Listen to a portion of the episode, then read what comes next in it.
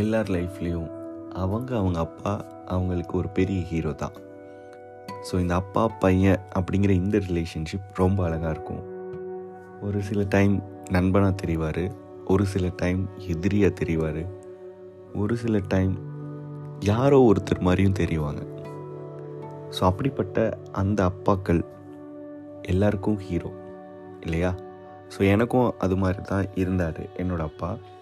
So இந்த podcast நான் start பண்ணதுக்கு அதுவும் ஒரு காரணம் தான் ஏன்னா அப்பா டெத் ஆகி ஆஃப்டர் ஒன் இயர் அப்பா என்னென்ன ஸ்ட்ரகிள்ஸ்லாம் அனுபவிச்சாரு அப்படிங்கிறத நான் அனுபவித்தேன் ஸோ அது எனக்கு தாங்க முடியாத ஒரு பெரிய ப்ரெஷர் எப்படி இந்த மனுஷன் இவ்வளோ நாள் இவ்வளோ விஷயங்களை தாங்கிட்டு இந்த குடும்பத்தை ரன் பண்ணார் அப்படின்னு சொல்லிட்டு என்னால் யோசிக்க கூட முடியல.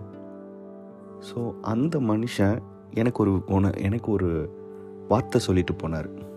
ஸோ டூ தௌசண்ட் தேர்ட்டீன் நான் ஃபஸ்ட் டைம் சவுண்ட் இன்ஜினியர் படிக்க போகிறேன் என் ஃபேமிலிக்கு என் ஜென்ரேஷனுக்கு என் ரிலேஷன் யாருக்குமே சவுண்ட் இன்ஜினியர் அப்படின்னா என்னன்னே தெரியாது.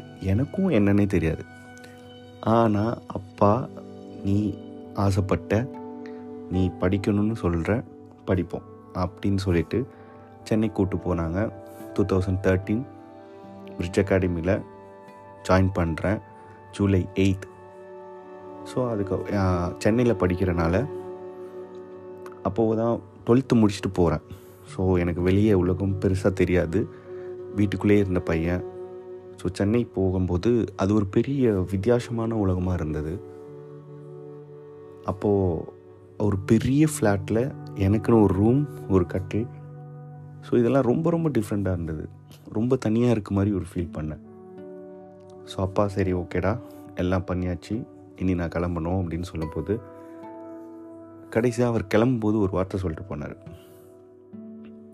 உனக்கு சுதந்திரம் கொடுத்துட்டேன். நீ என்ன வேணாலும் பண்ணு. என்ன வேணாலும் பண்ணு. ஆனால் இந்த சுதந்திரம் உனக்கு ஏன் கொடுத்தேன்னு மட்டும் என்னை யோசிக்க வைக்காத அப்படின்னு சொல்லிட்டு கிளம்புனார். எனக்கு அது புரியல. என்ன சுதந்திரம்? தான் எனக்கு சுதந்திரம். நானே எடுத்துக்கிறேனே. இவர் என்ன கொடுக்கணும் அப்படிங்கிற மாதிரி யோசித்தேன். ஸோ அது போக போக தான் அந்த வார்த்தையோட அர்த்தம் எனக்கு புரிய ஆரம்பிச்சிச்சு. பிகாஸ் நான் என்ன வேணாலும் பண்ணலாம் என்னோடய வீட்டில்.